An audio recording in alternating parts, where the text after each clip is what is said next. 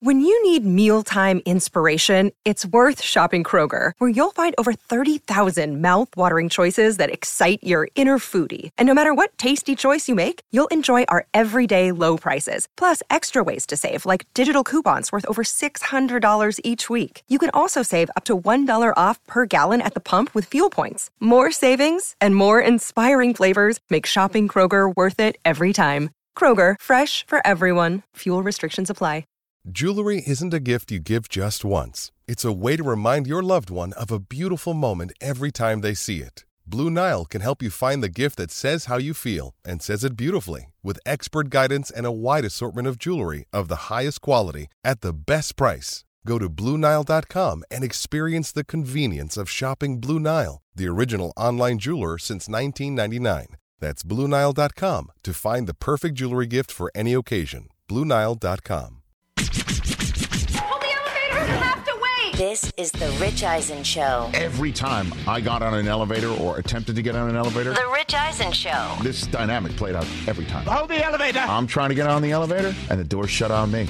And the guy looks straight at me in the eye. Earlier on the show, ESPN NBA insider Brian Windhorst, senior writer for the MMQB, Albert Breer. Coming up, ESPN.com senior NBA writer Ramona Shelburne, plus ESPN NFL analyst Dan Orlovsky. And now, Hold the elevator. it's Rich Eisen. Hour number three of the Rich Eisen Show is on the air. Uh, just like the first half of our program, we had some basketball conversation with Brian Windhorst uh, and some football conversation with our friend Albert Breer from Sports Illustrated. This third hour uh, is going to be the exact same construct uh, as our first two hours. If you missed any of the conversations, uh, here on our program. Our YouTube page is there for you, youtube.com slash Rich Eisen Show. This show also re-airs all the time on Peacock uh, every single day right here on NBC Sports on Peacock.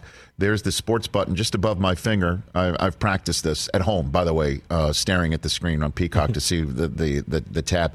Uh, right here, you can see all of our videos on the sports page or on this NBC Sports on Peacock station. Uh, we follow the Dan Patrick Show every day, uh, and we precede Brother from Another, which we'll take you to at the top of this hour. 844 204 Rich is the number to dial here on the program. Uh, Dan Orlovsky's later on to talk about uh, the world of the National Football League from the worldwide leader in sports, but also from ESPN right now, joining us on the Mercedes Benz Vans phone line uh, to discuss everything going on in the association is senior NBA writer from ESPN, Ramona Shelburne. How are you doing, Ramona? Hey, I'm good. How are you, Rich? Uh, I'm great. Uh, we were talking about you the other day because as we went out, Yeah? the, as we went out the door, as we went out the door, we saw the news uh, involving the um, the television show that's going to be made out of your fantastic podcast uh, about the Clippers and Donald Sterling, the Donald Sterling tapes. That Ed O'Neill is playing Donald Sterling. Yeah. That How is, much do you love that cast? I mean, my gosh, that is just. He's, he- you know, Al, Al Bundy and and Jay Pritchett as uh, as Donald Sterling is just. It's jarring to me, but that's pretty cool. You know what was interesting? It was like I know the process that we went through to get there, Right. and I remember like you know you hear different names, you hear this, and when they said, I never in a million years thought of that myself, right? Like you know Sure. when I was doing the podcast or doing the you know covering this and envisioning this should be a movie or a scripted series one day, I never would have thought Ed O'Neill, right? Right. And then when they said it to me, I was like, oh, that could totally work. Like that's great. Yeah. right. And then and it was it was one of those kind of castings, and it you know I'm really excited about it because I was um, I'm a big Breaking Bad person, right? So Yes. um, I think he's got that he's got a lot more than Al Bundy to him. Like you probably just know a lot of people know that.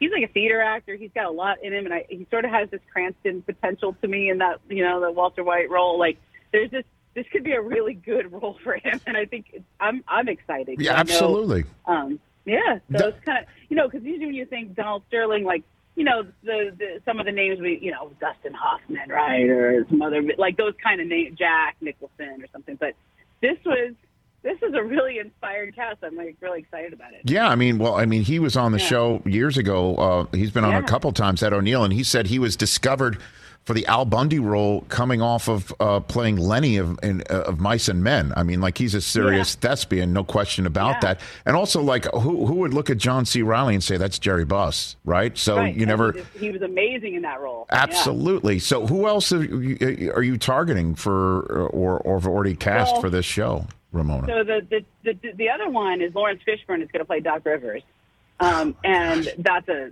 I mean, you need some like the role that'll probably be the breakout role, right? The the one who's you know going to be nominated for awards. I think is probably that role, right? Is Okay. Doc Rivers role. So that's uh, I think Laurence was the first big name to sign on, um, and he really wanted that role. I think he's going to be great. He's got a lot of gravitas, which I, I'm wondering how he's going to get the rasp though. You to get that Doc Rivers raspy voice? Like, I don't know. I mean, that's a that's a tough one. Or, or do you just kind of play it straight? You know, like. but um, and then uh, for Shelley Sterling, which is that was always the role that I was. You know, when I'm I'm a woman. Okay, so Yes. in this industry, you're always thinking about like who would play this role, and that, that was always the storyline I was drawn to. It was actually the the character that made me think this should be more than just a story, but it could be a drama. Um, which is like, I mean, here's this woman after 60 years of marriage to this guy, where she puts up with a lot of stuff, and she puts up with, um, you know, philandering and poor behavior and racist stuff, and all this all this awful behavior. After 60 years of marriage, she had this tape comes out, and all this everything goes wrong, and she finally not only not only sells the team out from under him, but gets him mentally incapacitated in order to do so. And I'm like, here's this little old lady that no one would have ever expected. She's kind of seen as this sweet old lady, and she kind of had to.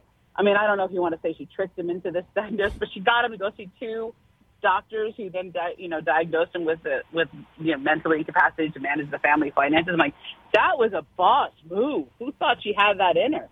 Um, and that was that was always like the character I was drawn to. I was like, you know, the the ones you never see coming, right? Um, and I just thought, what a great role for an older actress. What a great role. Like, there's not so many of those kind of roles. Um, it reminded me of that. Uh, I don't know if you ever saw that Woody Allen movie.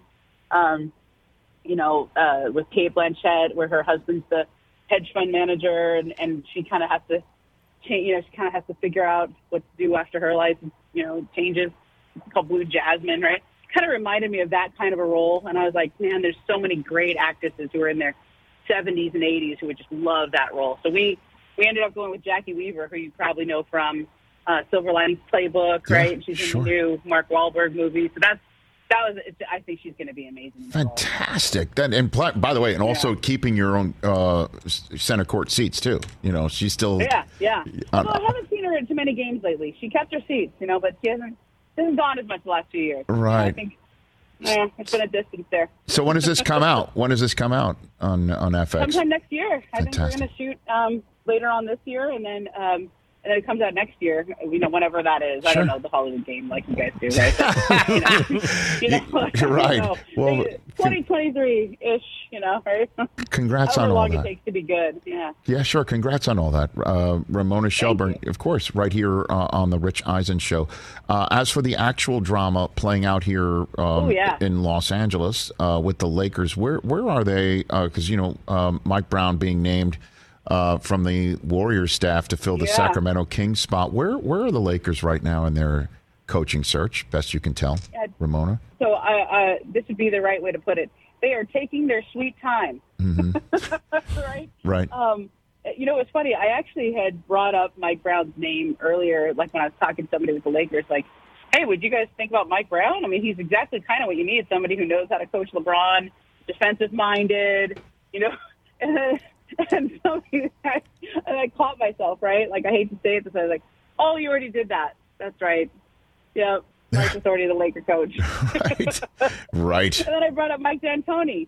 I was like, yeah, that would be great too. It would really unlocked the offense. Oh, they Yeah. already did that. Too. Yeah. Yeah. and I didn't laugh because I mean, it, but it's it's it kind of speaks to how many coaches they've gone through since Phil Jackson left, right? I mean, there just really hasn't been a lot of consistency. And I know in talking to Jeanie Buss and her organizational philosophy, and maybe even if you watch Winning Time, I don't know if you've been watching that, like the Lakers have historically been a team that keeps coaches for a long time. They find somebody and they hold on to them for a decade, you know? Um, you know, the whole winning time season one is obviously the Jack McKinney, Paul Westhead thing, but then once Pat Riley takes over, I mean, he holds that job for a while, right? Yeah. Um, you know, same thing with uh, same thing with Phil Jackson. He was the, he was the man, and so just hard to find somebody to replace um, somebody with you know that kind of status and legendary, you know, legendary gravitas. I guess you want to use that word, but um, I don't know. I don't. I don't know if they know what they're looking for. To be honest, I think they're kind of surveying the field, talking to a bunch of people. Some of them are, some of them are assistants. Some of them are guys who've been coaches before. They're just doing Zooms right now, not even in person. They don't seem to have any sense of urgency about this. Um, their current staff, outside of Frank Vogel, is still under contract and working and helping with the draft process. They, I don't think they they're in any hurry. Um, and some of that is maybe just waiting to see what else happens in the playoffs and in the NBA, who might be avail- available. But they really don't have any competition. There's only like a couple of jobs open this year. Um, just you know, Sacramento filled theirs, and they went with Mike Brown, who the Lakers, again, had already been there, done that, right? And he'd already been there, done that. Um, you know, so the other one is Charlotte. Um, I think, you know, Charlotte has a couple of options. Mike D'Antoni seems like he's he's in a good spot for that job. Again, been there, done that. And so the Lakers really have their pick. So, if you were though a coach being wooed by the Lakers, what would you ask them? Because it seems to me, you know, I, I would want to interview the Lakers as much as vice versa, Absolutely. right? So, and that that is you're right, a hundred percent. And I don't know if that's going to help you though. why? Because you might not get an answer because they don't know either, or or they don't want to be interviewed as much as the, the other way around, right? Both, both. I mean, you know, look, Frank Vogel was the guy who they ended up with. He, they got they did a good job. I mean, I, you know, he won a championship, and I think people forget he had a really good staff that first year. That was something that they prioritized, and it was seen as sort of a negative for the organization. Like, oh, the organization wants to help you choose your staff. Like, very few coaches want to allow that. They want their own guys. They want to build their own team, et cetera. Um, but the Lakers, you know, felt really strongly that they wanted to put a all-star staff together. And that first year with Frank Vogel, he had a he had three or four guys who had been head coaches in the league before on that staff, and they sort of slowly, you know, Jason Kidd went to Dallas, Lionel Hollins was sort of unceremoniously let go, um, or bumped from the bench or whatever it is, and the, the staff has seen some attrition over the last couple of years. And you know, as much as you you might knock the Lakers for saying, okay, what what good coach worth his salt's going to let you pick a bunch of guys on his staff? It did work the first year, um, and it was good. It was good for them. So I, I, I think they're going to have they're going to end up with somebody who will allow that. I think they're going to. That's that's something that seems important to them, um, unless somebody really blows them away and they just want to give them the keys. But I, I can't think of anybody who would have that kind of leverage right now because so many great young coaches were hired last year. There was so many, so many of the great names that you hear about who would have the leverage or the ability to pull off something like that. Um, you know, they they were all hired. They had a lot of openings last year, so there's just not as many ca- candidates that you would you would think in that role. Ramona Shelburne here uh, on the Rich Eisen show. Uh, who is your best guess right now uh, to make the NBA Finals? Uh, it looks like we could have a bunch of 2 2 series, although Morant being out tonight um, makes me think that that would be a, a very tall order Yeah. for them to even that series up at two apiece. But what do you think right now? Yeah, so I I like the I like the Warriors in the West, and I still think I like the Bucks in the East. Um, just there's something about you know having won a championship and and especially getting that game three that was really that was really persuasive to me. Get the way they came back in that game against Boston there. Um, I know the Bucks have blown leads before, but they also when they blew those leads were not defending champions. So I, I all year long I just kind of thought Milwaukee was going to do it again. Um, in the West, I, I still think it's going to be Phoenix and Golden State.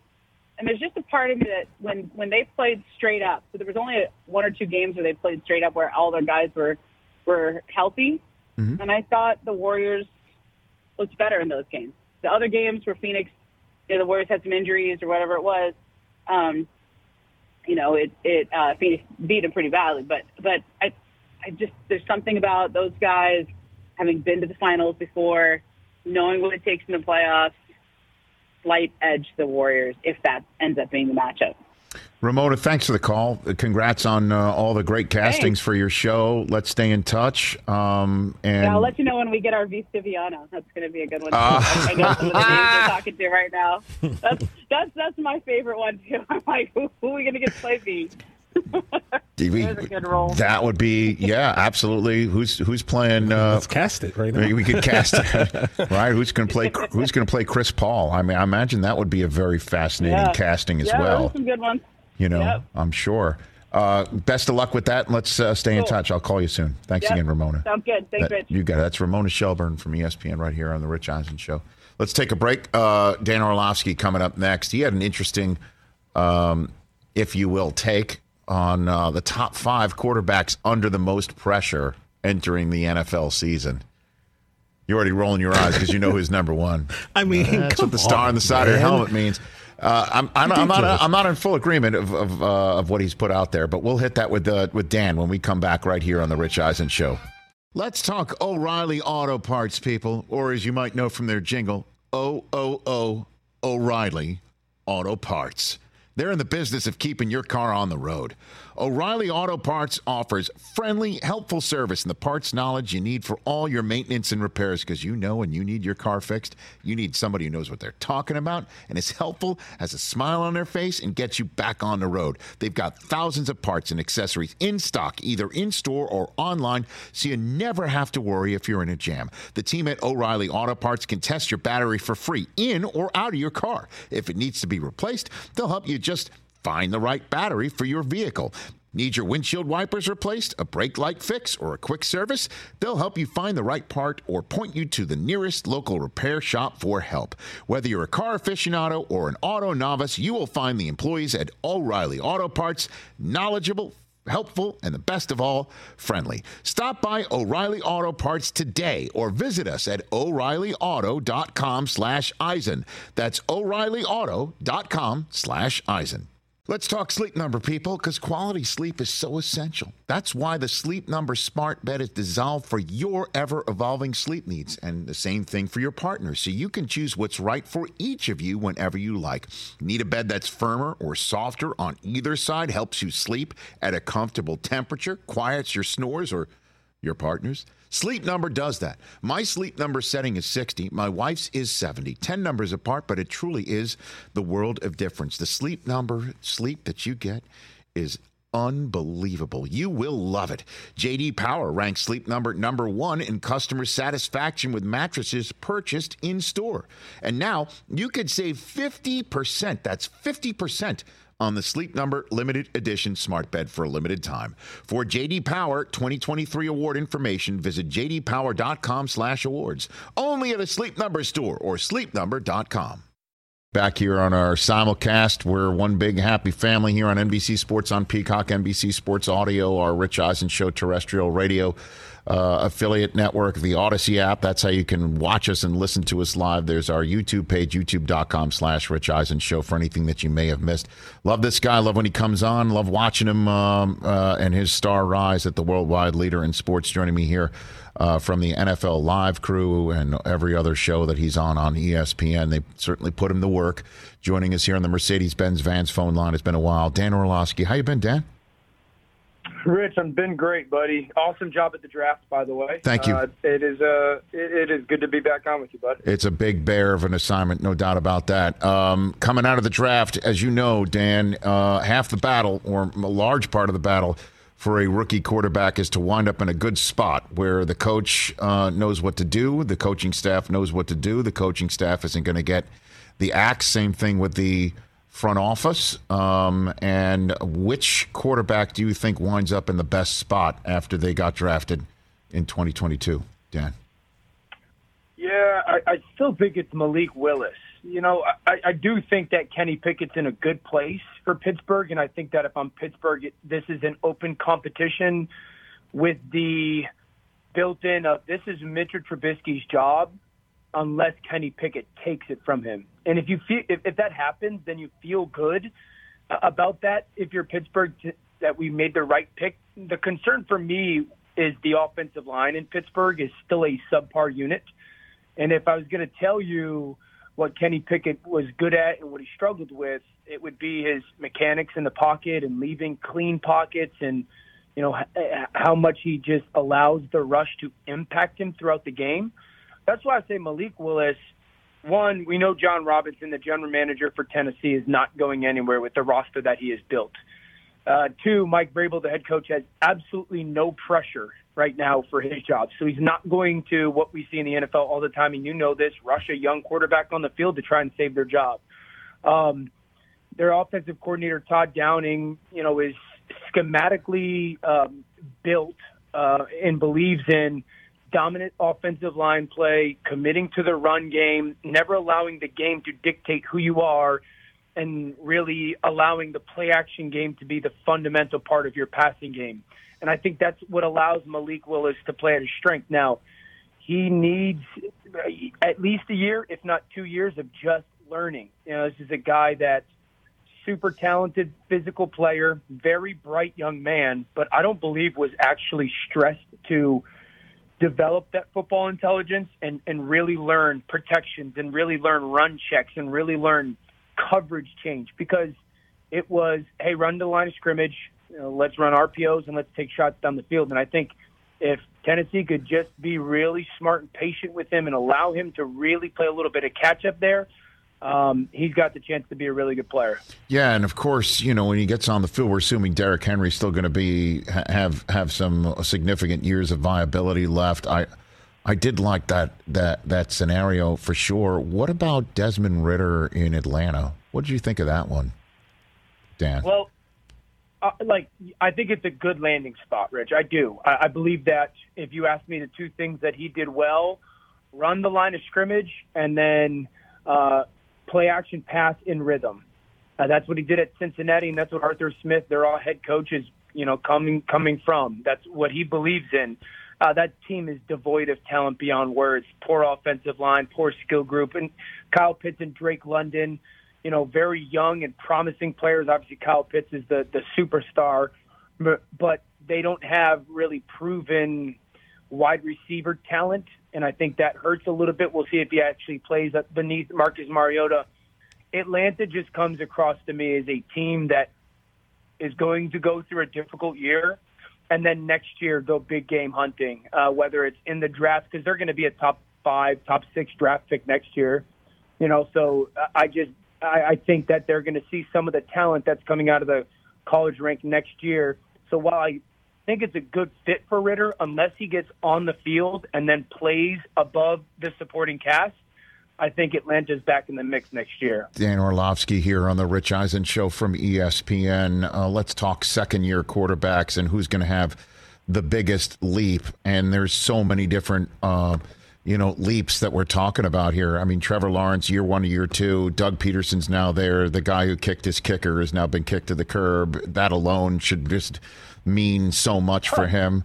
Yeah, I said it. Zach Wilson gets Garrett Wilson and and Breece Hall, and that goes with Elijah Moore and a supposedly uh, uh, healthy Corey Davis, uh, Michael Carter year two. They got a whole bunch of tight ends drafted and free agency. Uh, Becton could come back. Then you got Trey Lance. Uh, you, anything he does is a leap, right? Uh, then you've got Mac yep. Jones. We saw what he he did last year. And you could even throw Davis Mills in there, who had the second best rookie season of a quarterback. Justin Fields, a big question mark. Which one do you think is going to wind up with the biggest leap, Dan Orlovsky? What do you I, think? Yeah, I think it's Zach Wilson. And, Richie. I don't really think it's close. Huh. Um, I think the quarterback that we saw set up going into their second season to play this well was Patrick Mahomes in Kansas City. I think I look at the whole situation as this. Number one, second year in a system that has for 40 plus years had quarterbacks play above their talent level. And that's the Mike Shanahan, Gary Kubiak, Kyle Shanahan system. It is just as quarterback friendly when it comes to the commitment to the run, the threat of the run, and then the easy play action pass throws out of it. So that alone is going to force a jump. Mike LaFleur, the offense coordinator, second year.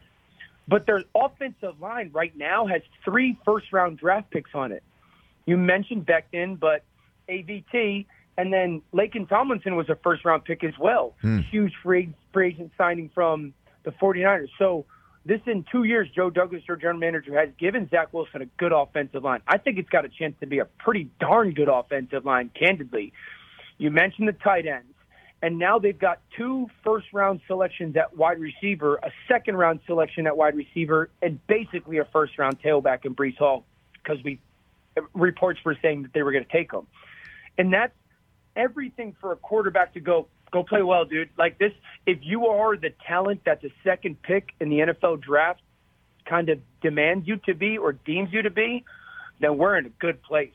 And I think Zach Wilson is going to have a giant leap this year. Not only because of that, but also I saw him come back from injury last year. His last six games of the year, he looked like a good player. And from everything that you hear and from the people that I kind of talk to that I know in that organization, um, they have they have said that he has taken a massive leap when it comes to his ownership of uh, his role within their organization. Oh my gosh. I got to tell you, that excites me uh, to no end. And I love Sauce Gardner and what they did in the first round too. You got Jermaine Johnson the Yep. second.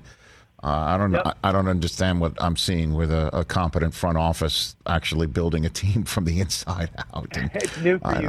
New I- for you, yeah, Jets it is, fans, it huh? is- It is weird. I just, I, I think he's, um, I think he's in a really good place. And I, like, if you contrast it to Justin Fields' situation in Chicago, it's not even close. You know, anyone who expects Justin Fields to take a big leap this year, you're kidding yourself, or he's going to be the MVP of the league. Because they don't, there's no. There's no in between. There's no in between. well, eh, they just they, they've got a bottom five, bottom six offensive line still. Their their two tap their two top pass catchers are you know uh, a second round tight end from two or three years ago and a third round rookie this year that they took out of Tennessee. Now Darnell Mooney.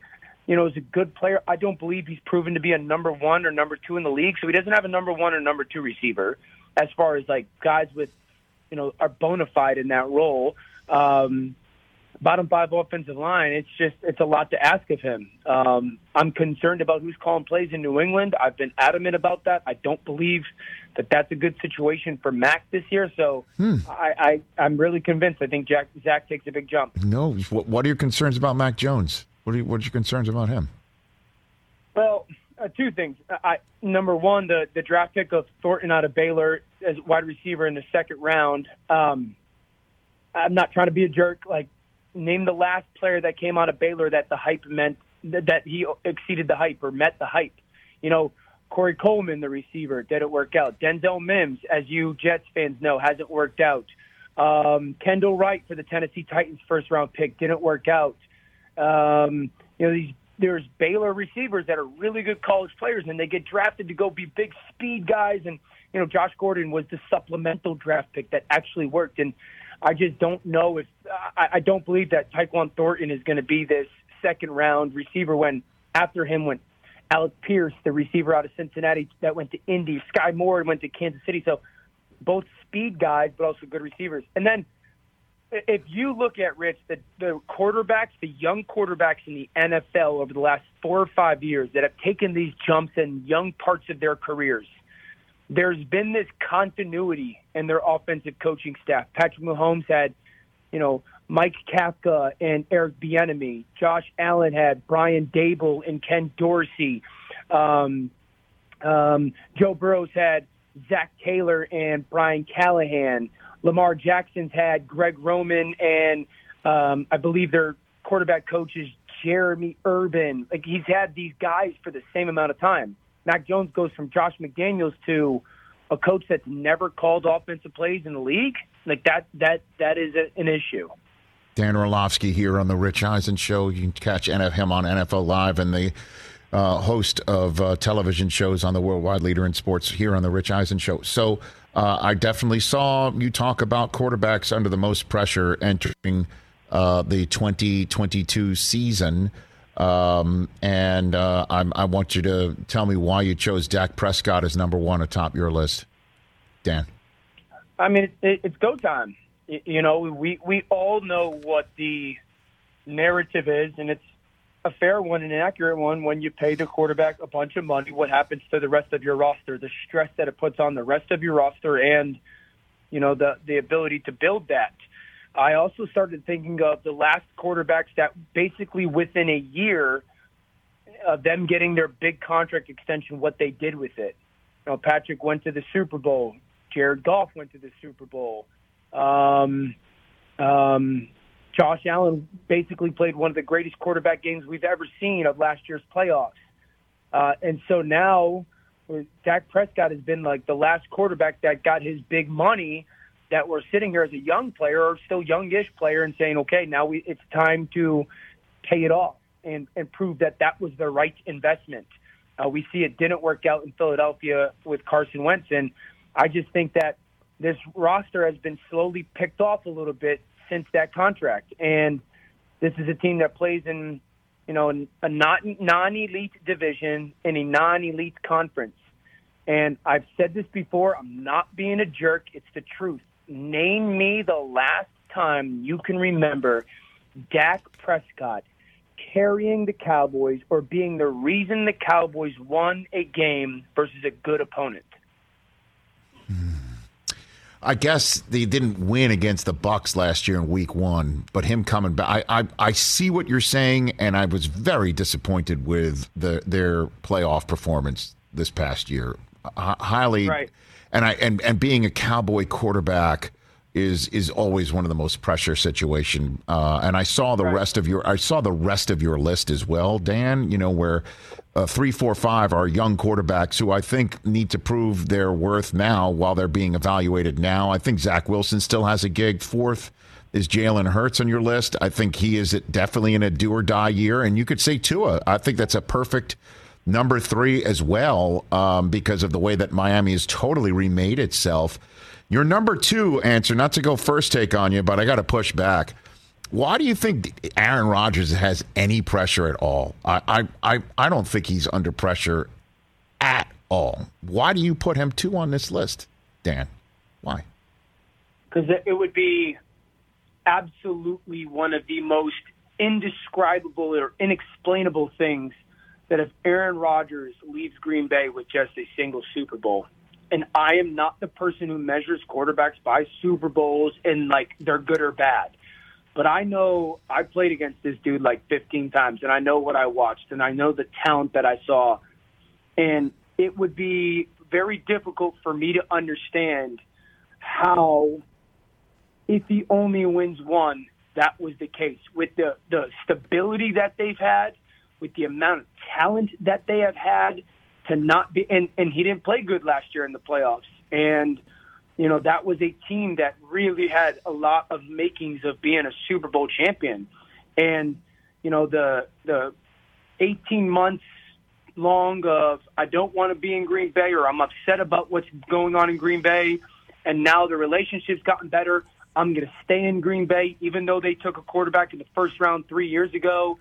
Um, yeah, I think that it, it this is like I believe he's under the most uh, pressure he's ever uh, been under. Um, not financially, but just far as climbing the mountain, reaching the ultimate top. Um, you know, I, I think that this is probably the most pressure he's ever felt uh, when it comes to accomplishing that goal. I don't know. I I just think the guy doesn't feel it. I just don't think he feels it or senses it, and that if he does finish with one Super Bowl, he'll still show up as a first ballot Hall of Famer in that gold jacket the rest of his career, and people will still be talking about him the same way that you did, which is one of the most incredibly talented guys to ever play. And you know, Marino seems to be able to stand tall without any of those uh, rings as he shows up to Canton every year. That's my. I don't know. I, I, I, I Well- that that would be my pushback on that, and that we could choose another guy to throw in it too. Overall, I don't all list. dis.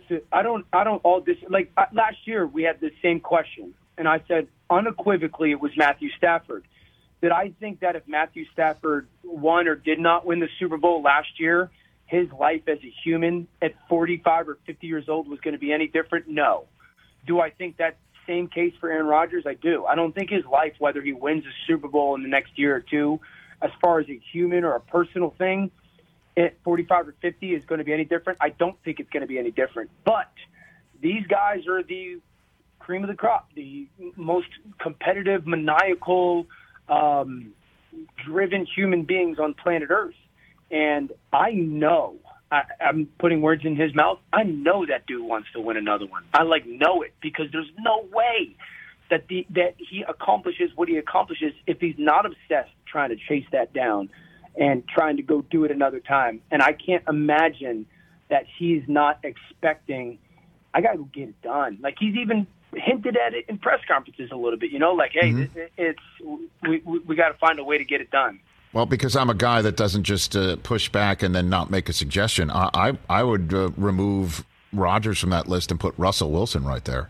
I mean, Denver thinks that they're they're ready to roll now, and that and that he's the missing ingredient. That he's he's a much younger version of, of Peyton Manning, and by that I mean uh, for a guy that comes with a, a ring to town to finish up their Yep. career on a high note. Um, that's what I mean. Not not skill set, and obviously not all, all time Yep. you know goat level. That's that's where I mean.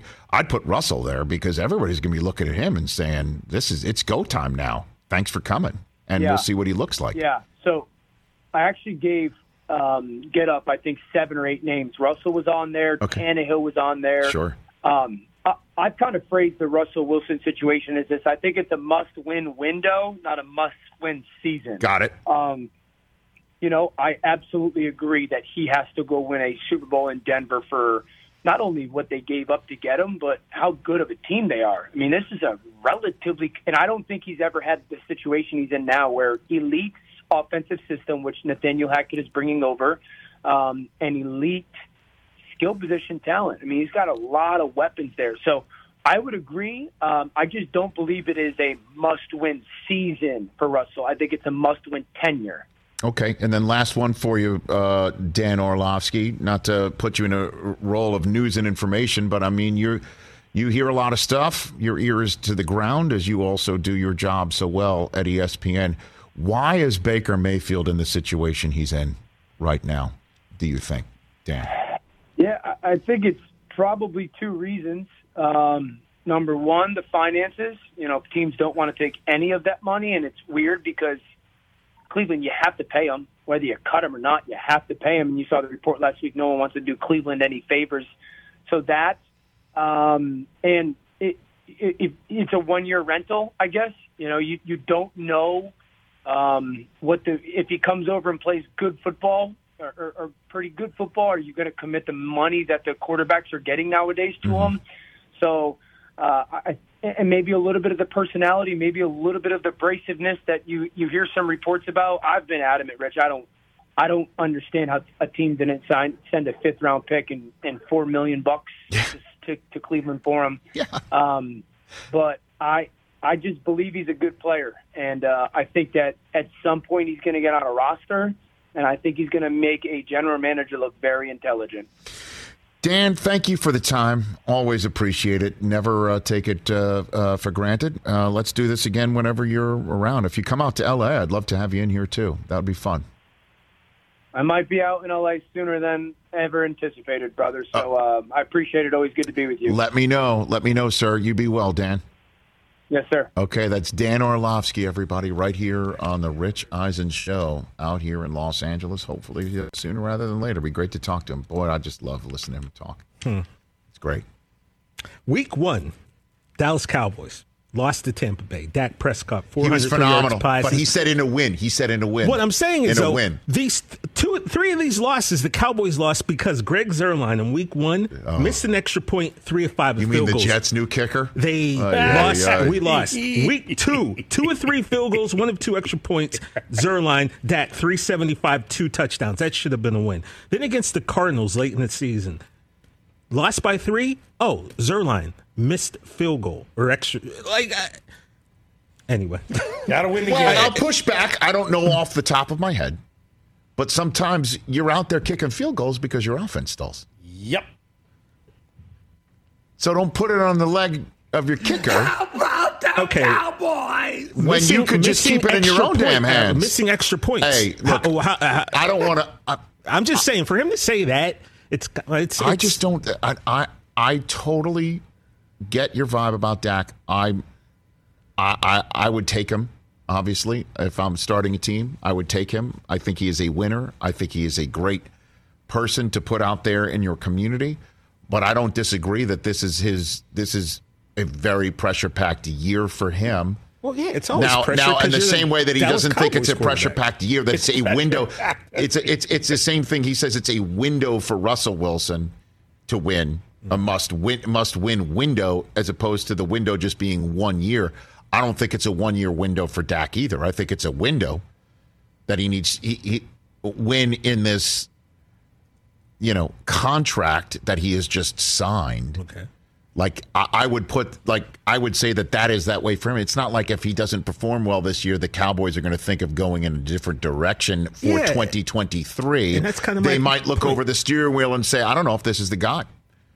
I think I think if if Dak doesn't perform this year, that's going to fall on the coach's lap, and Mike McCarthy will be adios, and they'll figure out a different way for Dak Prescott to be nurtured and coached under Dan Quinn's tutelage. I think that will happen if Dak doesn't have a great 2022 season or doesn't live up to the standard of that contract. I think that will fall on McCarthy, not Dak. So that's the that would be my response to to um, to him being atop the list of the quarterbacks under the most pressure in 2022. Now, if you look at the other people on his list, Tua, uh, I think if he doesn't perform well this year, see ya. Yeah, he- like like we're we're That- we're he entering should be like, number one, right? Well, he'll still he'll still be on the roster because this is you know this will be well no no actually the, he'll they'll have to pick up his fifth year option. They'll have to talk about that. So he'll be in year four. He won't get his contract, and he might not get his fifth year option picked up. Like that will be his result of of not performing well this year. Jalen Hurts might not have a job because the Eagles have that backstop Much of multiple pressure. picks next year, right? And then there's Zach Wilson, who you know Yeah, well, does uh, look, man. It's New York City. There's always pressure going on, and it's time. It's year two, two. but you're hearing, you know, Rome. Like, how many times are you going to hear from people who I respect? Romo last year, Dan Orlovsky. Now, how many times am I going to hear Patrick Mahomes' name thrown around with him?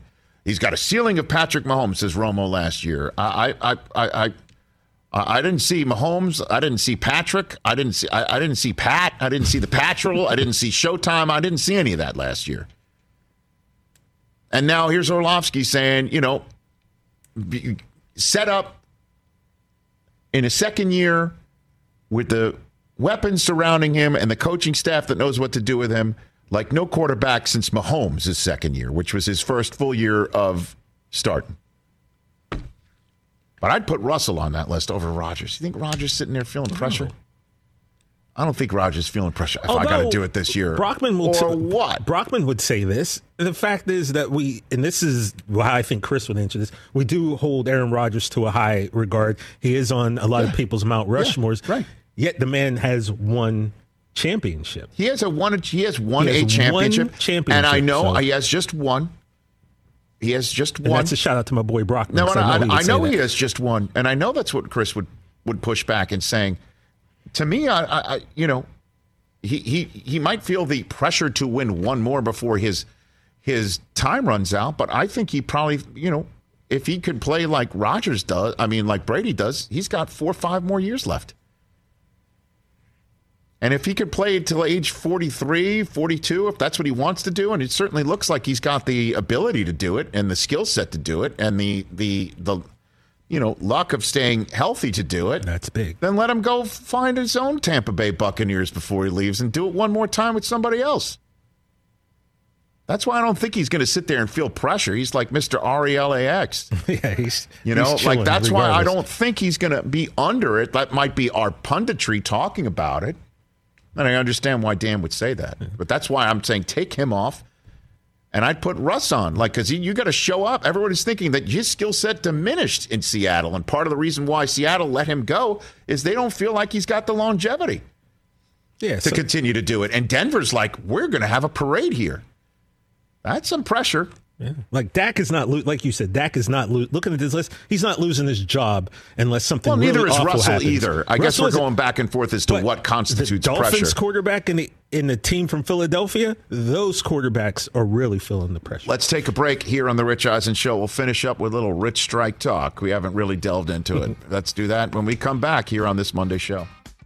It's that time of year, people. Spring has sprung, and that means spring cleaning, or at least The partner in your life is demanding that you do it. Whether that means stocking up on cleaning supplies or swapping out your winter clothes for new spring clothes, make sure you're using Ibotta and get real cash back with every purchase. Ibotta is a free app that gives you the most cash back every time you shop on hundreds of items from groceries to beauty supplies to toys. The average Ibotta user earns $256 per year. That could cover the cost of an entire shopping trip, that flight you've been eyeing, or the fancy dinner you've been craving. Join the over 50 million users and earn cash back every time you shop from over 2,700 brands and retailers. And right now, Ibotta is offering our listeners $5 for just trying Ibotta by using the code EISEN when you register. Just go to the App Store or Google Play Store and download the free Ibotta app to start earning cash back and use my code EISEN. That's I B O T T A in the Google Play or App Store and use my code EISEN. Hey, it's Kaley Cuoco for Priceline. Ready to go to your happy place for a happy price? Well, why didn't you say so? Just download the Priceline app right now and save up to 60% on hotels. So, whether it's Cousin Kevin's Kazoo concert in Kansas City, go Kevin, or Becky's Bachelorette Bash in Bermuda, you never have to miss a trip ever again. So, download the Priceline app today. Your savings are waiting. Go to your happy place for a happy price. Go to your happy price, Priceline. Callaway, everybody, every golf company claims to be the longest off the tee, but Callaway's new Rogue ST driver is the only one built to completely bomb it. It's been speed tuned to be Callaway's fastest, most stable driver ever. Every Rogue ST is engineered with a tungsten speed cartridge, which gives you more Speed on off center hit provides more forgiveness thanks to high MOI, but that's just the beginning because Callaway, you know what they've done is they've engineered a Rogue ST for every single player. Now, I fit into the max. Most people will because of that incredible combination of distance and forgiveness. That's exactly what I need to get off the tee. There's the Max D, the dedicated draw model if you want more shot shape correction. If you need something more low spin, there's the Max LS stronger trajectory, more neutral ball flight. The true players out there, you can use the Rogue ST Triple Diamond LS. That's compact, low spin head that the tour players love. Bottom line is Callaway's thought through every aspect of speed, so all you've got to do is go rogue. Find your Rogue ST driver at CallawayGolf.com slash go rogue. Hey, man, um, you know, we didn't have a, a show on Friday, um, and uh, so we didn't do our usual conversation about the Kentucky Derby. And I can guarantee you, we, we could have got every expert on, from our friend Hank Greenberg to Eddie Olczyk to any any handicapper. They wouldn't. No, no, they they wouldn't have told. If we did that on Friday, they wouldn't have told you about Rich Strike, because Rich Strike wasn't really in the field yet. I I can't tell you how incredible this story is. And again, I understand that we, you know, people, it's hard to relate because we're talking about a horse and not a human. But Rich Strike did not get into the Kentucky Derby field until Friday when D. Wayne Lukas scratched his horse Ethereal. And th- those who are uh, uh, in the Rich Strike world will tell you they didn't know until 30 seconds before the deadline of, of entry that they were in. And they're like, okay, we got it. 80 to 1. How do you even put odds on a horse that's only entered the field apparently a, a couple of opportunities at some big time races? How do you how do you even handicap it? Uh, 80 to 1. and horse 21. The number of times that I have watched Rich Strike go from like 15th to winning in the last 50 seconds I've watched that on a loop and I've shown it to my kids. And I'm like, look, never give up. And look at that superfecta. It paid $321,000. Yeah. Oof. Second longest odds to ever win the Kentucky Derby. Paid a buck sixty, $163.60.